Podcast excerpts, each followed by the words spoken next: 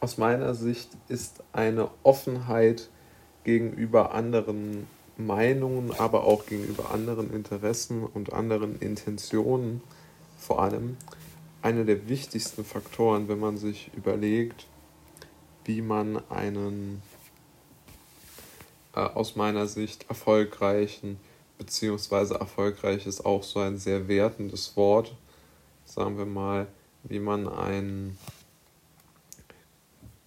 wie man einen segensreichen, ist vielleicht ein bisschen zu christliches Wort, äh, wie man einen weniger beschwerlichen Weg bestreiten kann.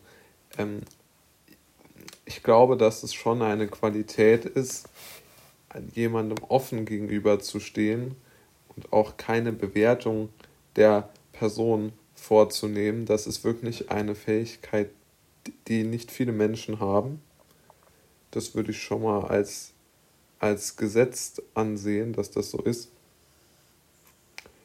Aber vor allen Dingen geht es auch darum, und das halte ich wirklich für, für noch entscheidender, dass man die Person wirklich auch annimmt im Sinne von, dass man sich nicht pausenlos darüber Gedanken macht, dass jemand ähm, irgendwo merkwürdig ist oder nicht in das eigene Konzept passt, sondern dass man wirklich eine grundlegendere Toleranz an den Tag legt. Und ich denke, dass das wirklich eine gute, eine gute persönliche Haltung gegenüber der Welt ist. Und ich glaube, dass man sich damit auch sehr viel Respekt einhandelt. Denn wenn man diese Toleranz gegenüber anderen Menschen hat, dann kann man auf der anderen Seite auch diese Toleranz für sich selbst in Anspruch nehmen. Dann kann man auch auf die eigene Meinungsfreiheit, auf die eigene freie Entfaltung ähm, setzen.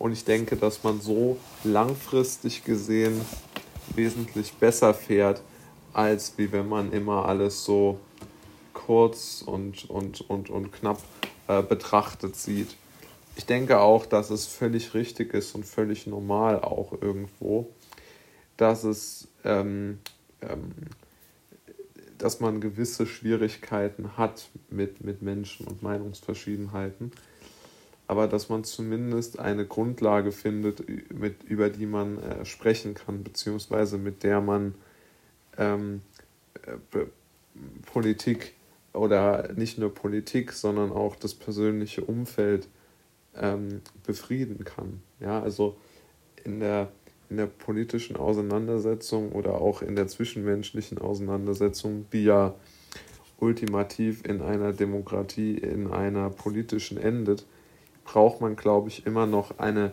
gemeinsame ähm, Gesprächsbasis. Und ich habe vermehrt den Eindruck, und dass sich diese, dass sich diese gemeinsame Gesprächsbasis zusammen mit der geistigen Freiheit völlig, ähm, ver, äh, völlig wegdrückt.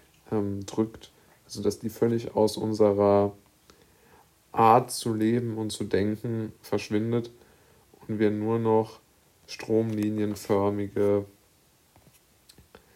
Menschen haben, die eigentlich gar nichts mehr Wirkliches ähm, ja, machen.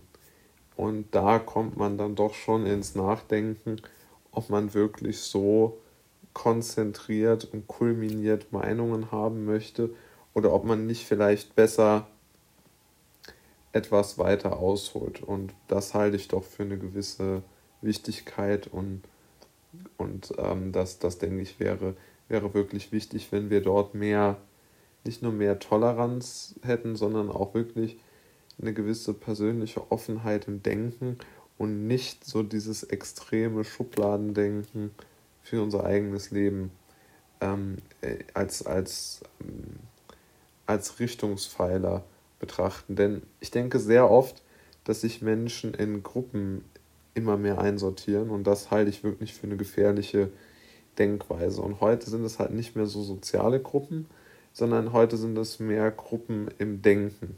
Und die halte ich für gefährlich.